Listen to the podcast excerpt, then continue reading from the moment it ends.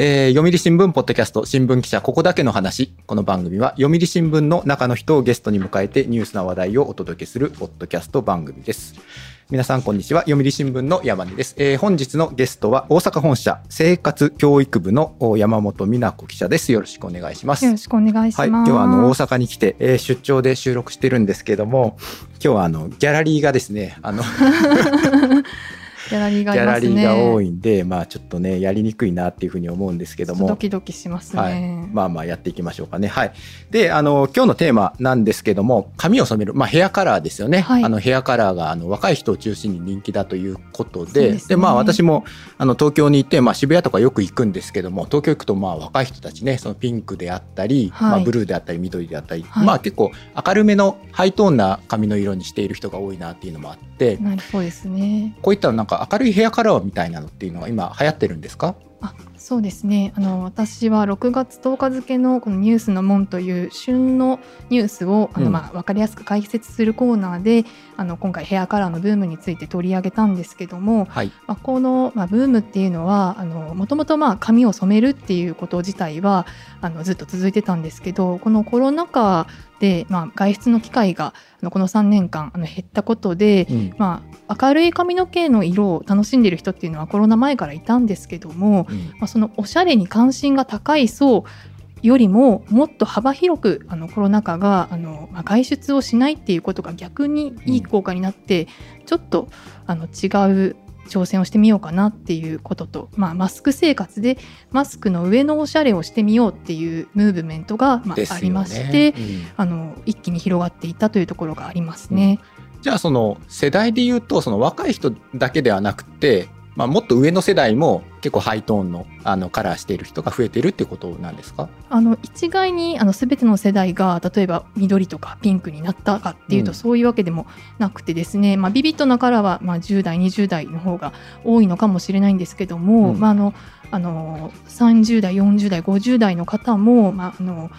んていうんですかね、白髪染めだけではなくて、うん、まあ、よりハイライトを取り入れたりとか、うん、インナーカラーに挑戦してみたりとか、うん、まあ、とても幅が広がってまして、まあ、使うお金もだんだん高いメニューにもそう挑戦してみようみたいな風に広い世代でなってますね。はい、ね、はい、その額的にはじゃあまあ高い、要するにまあ値段が上がってきてるってことなんでしょうけども、どういう感じに今なってるんですか？ホットペッパービューティーという、はい、まあ、リクルートの調査ですと、はい、まあ、2022年に公表された調査の結果では、まあ、過去の女性の利用金額の、美容室での1回の利用金額の平均の、まあ、最高額っていうのが、うん、まあ、昨年の調査では発表されてまして、はい、まあ、2016年からの、まあ、6、7年で見ても、まあ、ずっと6000円台で推移してたんですけども、うん、昨年発表の調査で、まあ、ついに7000円台になりまして、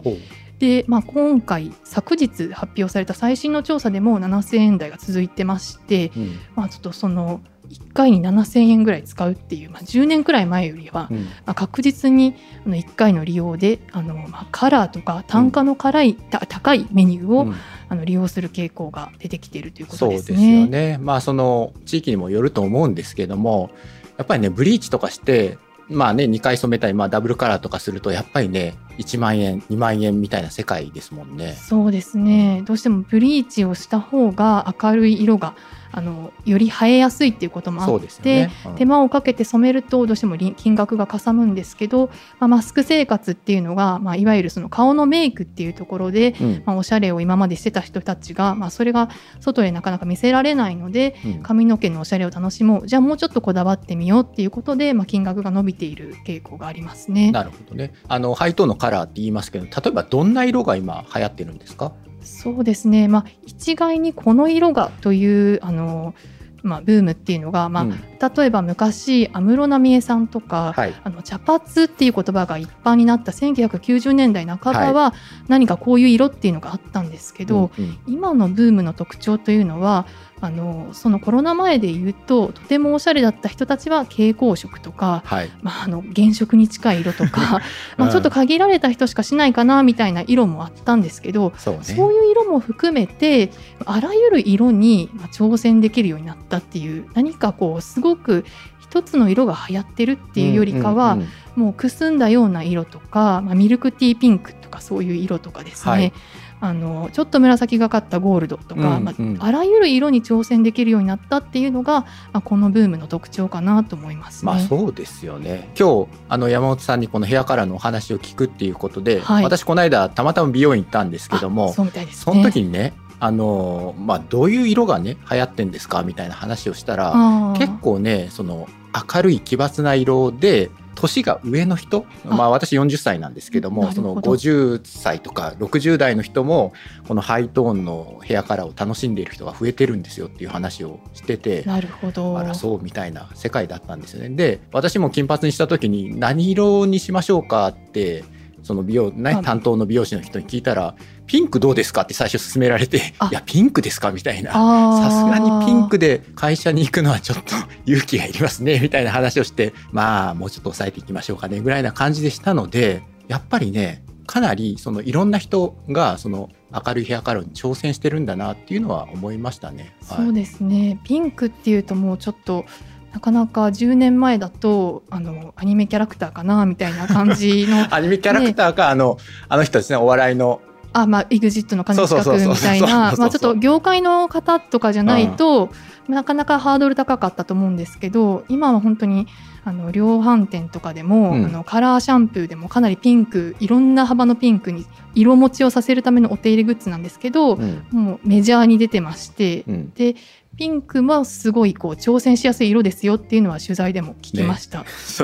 ピンクが挑戦しやすい色っていうのもすごいですもんねそうですね、はい、ちょっとなかなかまだ私は勇気が出ないところではあるんですけど、でその美容師さんに聞いたら、要するにその薬剤、要するに髪を染めるその薬の進化もやっぱあるんじゃないですかみたいな話をしていて、そうですね、はい、まあ、そういった話は取材の中で出てきたりしましたか？そうですね、いろいろなメーカーさんにお話を聞いていく中でも、まあ、最初にこうおしゃれ染めっていうのが出てきた90年代から比べれば、まあ、かなりダメージを抑える薬剤の進化っていうのが著しく進んでまして、うん、でまあ、コロナ禍でそのブームが起きたことによって、まあ、より開発も進んでいる。でその染めることによってもちろんダメージっていうのは避けられないんですけど、うん、まあ、以前は多分染めた後にダメージケアするっていうイメージだったと思うんですけど、うんうんうん、染める時に同時にダメージケアするっていう、まあ、処理剤と呼ばれる薬剤とか、はいはいはい、色を入れたりブレーチをしたりする薬剤もその染める時にケアも一緒にするっていうような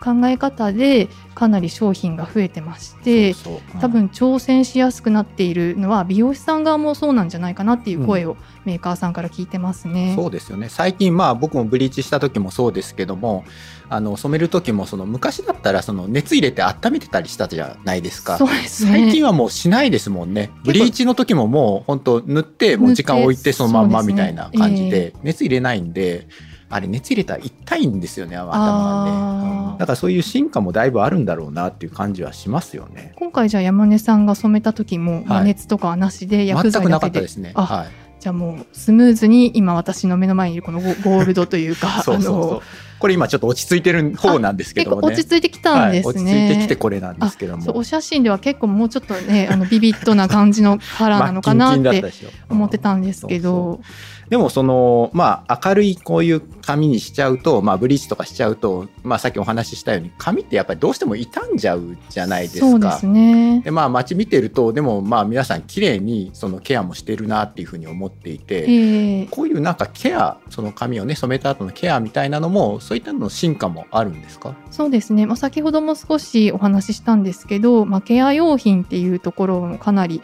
メーカーさんがいろんな価格帯で出してまして、うん、美容室だけで買えるっていうものだけじゃなくて、量販店とかドラッグストアで買えるようなものの中にもカラーを維持するための色が入っている、その紫とかピンクとかゴールドとか、うん、まあ、もっと特殊なそのアッシュグリーンみたいなさまざまな色をその染めたらやっぱり数日で色が抜けてしまって髪もパサパサしてきちゃうんですけど、なのでそういうこう手軽に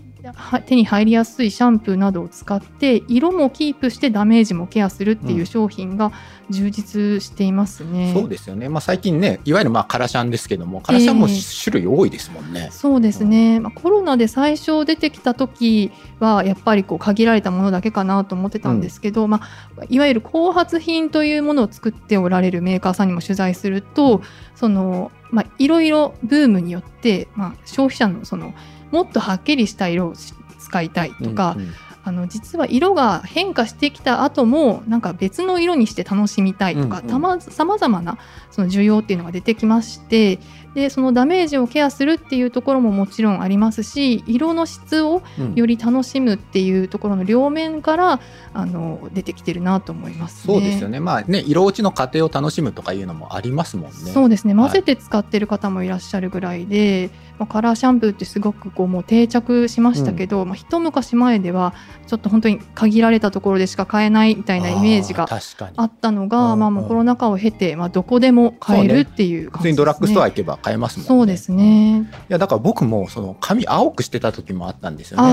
ょっと 1,2 年前ぐらいですけども、青ちょっと抜けやすいって言いますもんね。そうそう、青がね抜けやすいんでどうしてもカラシャンしないとみたいな世界で、まあ、そういうのもねこう使っていくと、あ、なんか最近はいろんなもんがあるなって思いながら、なんかこうね、そうですね、はい、ちなみに山本さんがね、まあ、今回そのヘアカラーをその取材のテーマにしようっていうふうになんか思った理由みたいなのがあったんですか？そうですね、まあいろいろあるんですけど、まあ、私自身は本当に染めたことがない、ずっと黒髪が好きっていうタイプではあるんですけど、は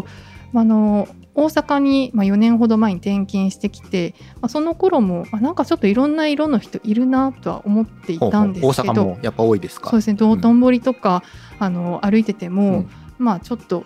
緑とか、はいはい、緑いいですよね、はい、いるなとは思ってたんですけど、うん、まあ、コロナ禍になってからなんか電車でもすごい見かける数が増えてきてて、うん、で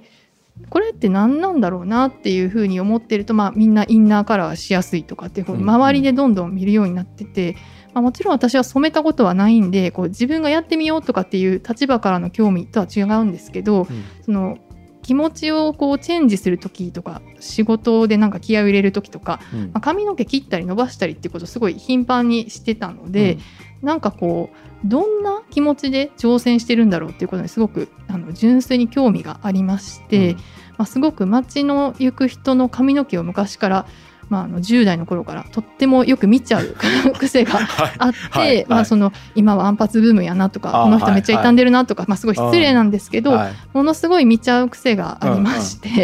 うん、で、すごく気になってたっていうところからですね。そうね、まあ、やっぱりその髪切ったり髪ね新しい色にすると、まあ、気持ちが上がるっていうのはありますよね。そうですね、うん、いやだから僕も確かに、まあ、気持ちは上がるんですけどもね、ただまあこの今の日本社会なかなかこういう派手なね色にすると、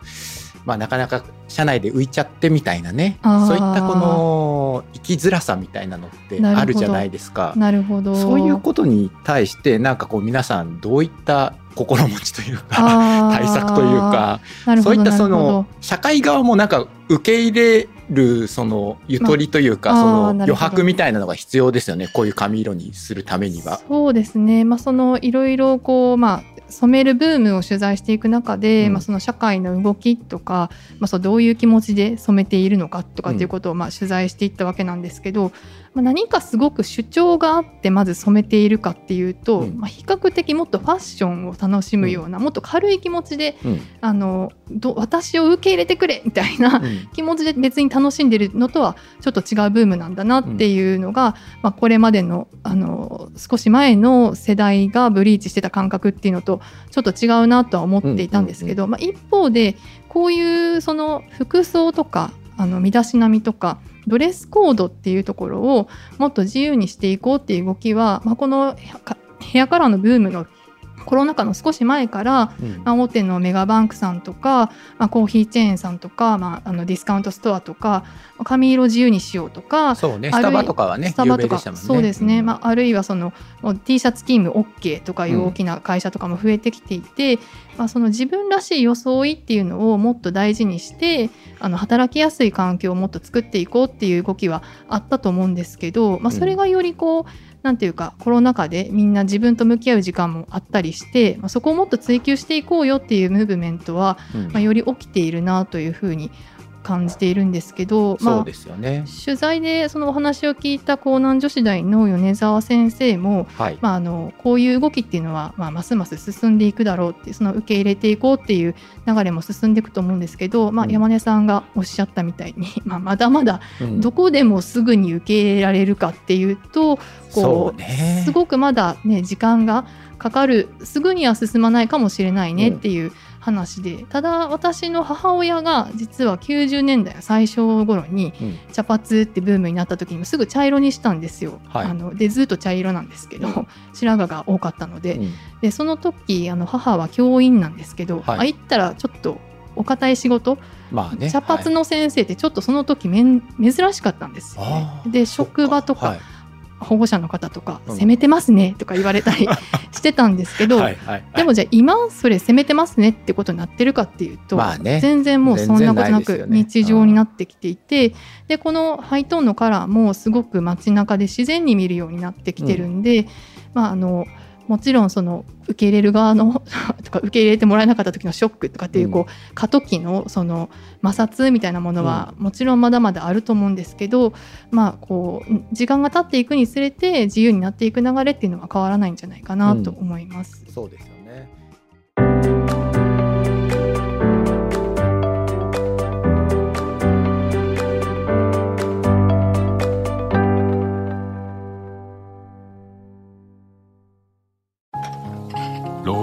火星かな。どうしたのお父さん。いや今日の新聞、人口爆発広がる移住先。私だったらハワイかな。無難だな。新聞がある、話題がある。お試し読売新聞。ネットで簡単、まずは無料で。い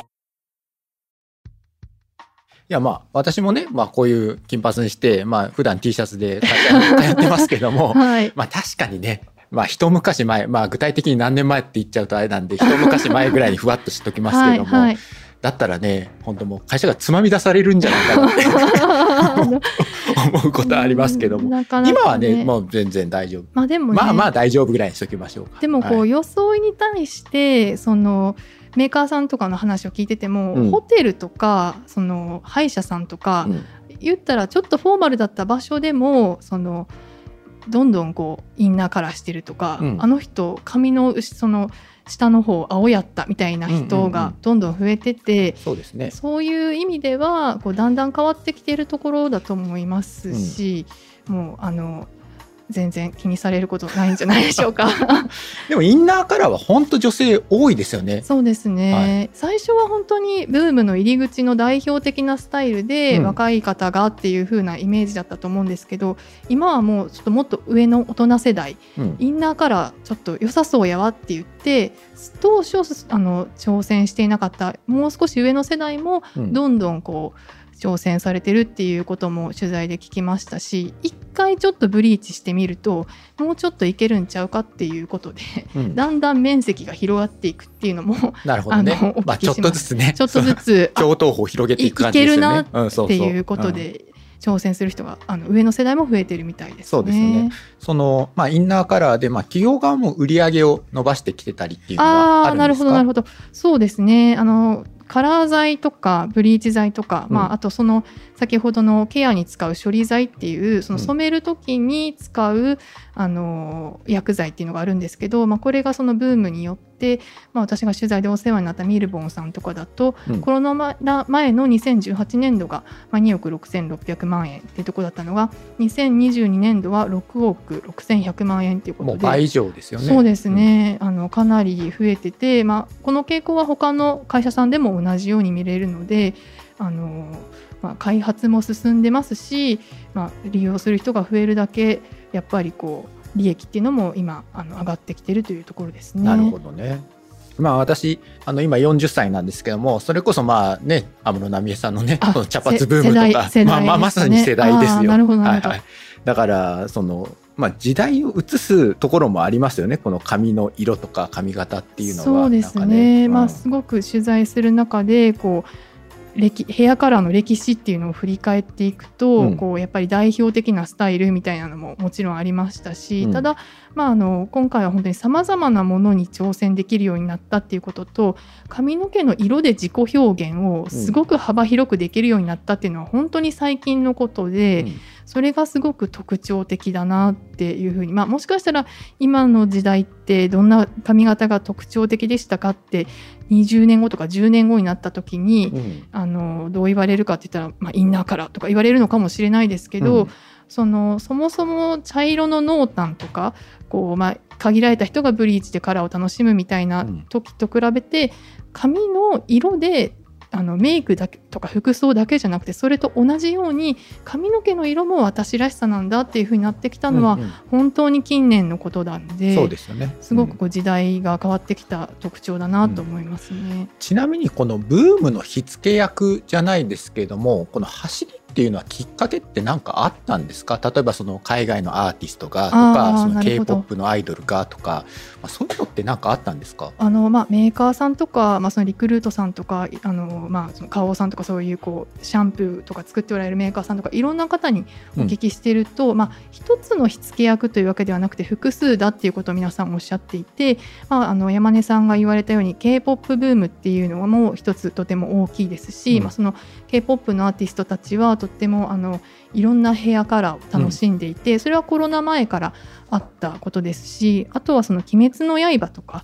いわゆる派手な髪色のアニメキャラクターとか、 2.5 次元舞台キャラクターとか、そういうさまざまなアイコンがこう火付け役、まあ、あとはもう海外でもそのレインボーカラーブームとか、はい、ユニコーンカラーとか、うんうん、そういうカラフルな髪の毛を楽しむっていう海外のブームもコロナ前にあったので、うん、まあ、そのおしゃれな人たちっていういわゆるその髪色にとっても関心がある人たちっていうところでは、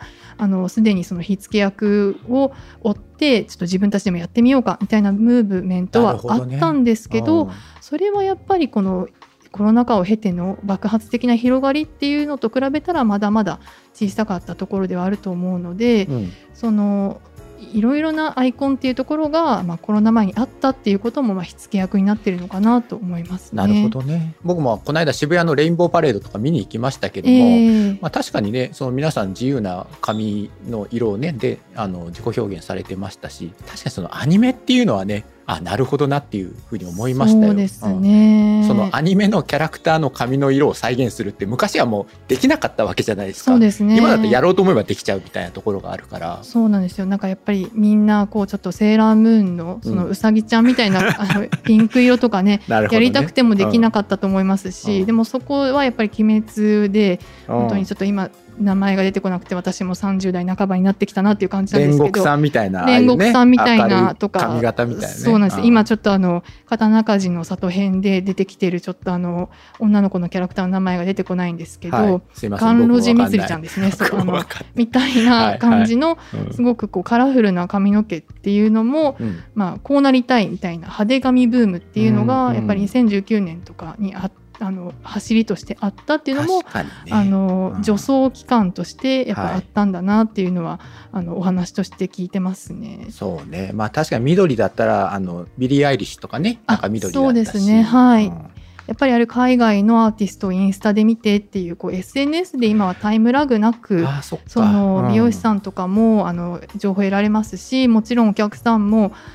海外のこのなんていうかインスタグラマーすごく素敵って思ってフォローしてて、うん、まあ、ビリー・アイリッシュもそうですけどいろんなアーティスト、まあ、K-POP もそうですし、あ、この人また赤からなんかちょっと何とも言えないブルーになってるわみたいなことで気になってるっていう人は、まあ、潜在的にいたのかもしれないなと思いますね。まあ、確かにもう最近どの髪型にっていう、例えばその美容師さんにお願いするときにね SNS の写真とか見せたりっていうのはもう当たり前でしょうからね。そうですね、うん、まあ、本当にこのアイドルになりたいみたいなことで昔はお願いしてたのが、うん、まあ、絶対的なアイコンがいない分非常に多様ななんかこうしてくださいっていうふうに美容師さんとかにも取材するとこうしてくださいって持ってきた人が全然自分の知らないインスタグラマーだったりするっていうのはもう普通のことというか、そういうまあちょっとみんなの憧れがこう身近にあるっていうのもこのブームをこう押し上げてるなと思いますね。なるほどね。今後のそのトレンド予測じゃないですけども、はい、まあ今後このいわゆるまあハイトーンブームっていうのは続いていきそうですか？そうですね、まあ、昨日の調査とかまだちょっと読み切れてないところはあるんですけども、はい、まあ、そのメーカーさんとかの取材でお話をお聞きすると、まあ、このブームっていうのは、まあ、別にすぐ急になくなって全員黒髪みたいなことになることはないと思うけども、まあ、今の勢いがずっと続くのかって言ったら、まあ、やっぱりこうなんというか今までもいろんなブームが繰り返されてきたのもあるので、まあ、一定落ち着くところはあるかもしれないけども、まあ、ただ今回かなり幅広い髪色にいろんな人がいろんな美容室さんとかでも気軽に挑戦できるようになって、そこが選択肢として、まあ、必ず定着していくんで、うんうん、ブームが仮に今の勢いがちょっと落ち着いてきたとしても、このできるようになったさまざまな幅広いハイトーンカラーっていうのは、まあ、変わらず選択肢のまま時代がいくでしょうっていうことで、まあ、メーカーさんとしてはちょっと苦しいところではあるんですけど、作り続けなきゃいけないっていうのも、はい、なるほどね。まあ、当たり前のその選択肢の一つになるっていうことですよね。はい、もう珍しいことではなくて、もう普通にブームじゃなくても私はピンクにしたいということが、うん、あるかもしれないということですね。そうね、はい、ただちょっとこういうブームが起きたことによってさまざまなユーザーのもっとパキッとした色を早く入れたいとか、うんうん、もちろん声も上がっていて、さまざまなサロンさんを常に回って声を拾い上げて、うん、開発されているので、はいはい、ブリーチを繰り返した髪っていうのにどうアプローチするかっていうこともそうですし、1回のブリーチで綺麗な色を出すにはどうするかとかいうことももちろん研究は続いていくんじゃないかなと思います。まあ、そうなんですよ。これね、ブリーチ何回もするともうホワホワになっちゃってね、髪が大変なんですよ。本当もう髪洗っても髪キッシキシになりますしね。そうですね、まあ、このブームを経てやっぱりこのブリーチ繰り返した髪の切れ毛をなくすっていうところが、まあ、かなりメーカーさんたちと業界の中ではこう課題になってて、今テーマになってますか。そうですね、はい、で切れ毛をなくす商品っていうのも、なくすというか切れ毛を起こさない商品っていうのもかなり出てきているので、山根さんがホワホワになってしまうっていうこの髪に対しても、ブリーチを繰り返すことが、まあ、ブームが続けば当たり前になっていくわけですから、うんうん、そういう髪でもこうなんていうかしなやかなさを失わないっていうところに力点を置いて今は開発されているというお話も聞いたんで、はい、ホワホワ度もちょっとまた次にお会いした時にはなくなってるかもしれないですね。いや、だから僕なんでブリーチしたのかっていうと、白髪がね、僕結構多いんですよ。だから抜いちゃったらもう白髪も分かんないんで。なるほど、はい、なんかそういう、まあ、白髪染めの逆の白髪抜きみたいな感じなところもあってやってるんですけども、だからまあ白髪ってもうね、これまでだったらもう普通に染めるっていう選択肢しかなかった、黒くね染めるっていう選択肢しかなかったですけども、まあ、白髪染めの代わりにね、もう色を逆に抜いちゃうっていうね、そういう選択肢もなんかありなんじゃないかなって僕なんか思うんですよ。そうですね。あ、まあ、もちろんそういう関心も結構高まってきていて、うん、まあ、白髪ぼかしハイライトっていう言葉を検索する 40,50 代っていうのは結構増えてきているっていう、はいはい、まあ要するに白髪も天然のハイライトっていう捉え方で、そうですね、全部が黒髪の中に白髪が生えるとやっぱり目立つので、うまくこう髪の毛の色の透明感とか、うん、まあ、一様な色だとやっぱり白髪が目立つっていうところを逆手にとって、うん、いろんな色をまだらにしていくことによって、うん、明るめにして全体としてなじませる自然なカラーっていうのが、うん、まあ、白髪染めだとどうしても隠す、なんか老いを隠さなきゃいけないみたいな考え方だったのが、うん、まあ、今は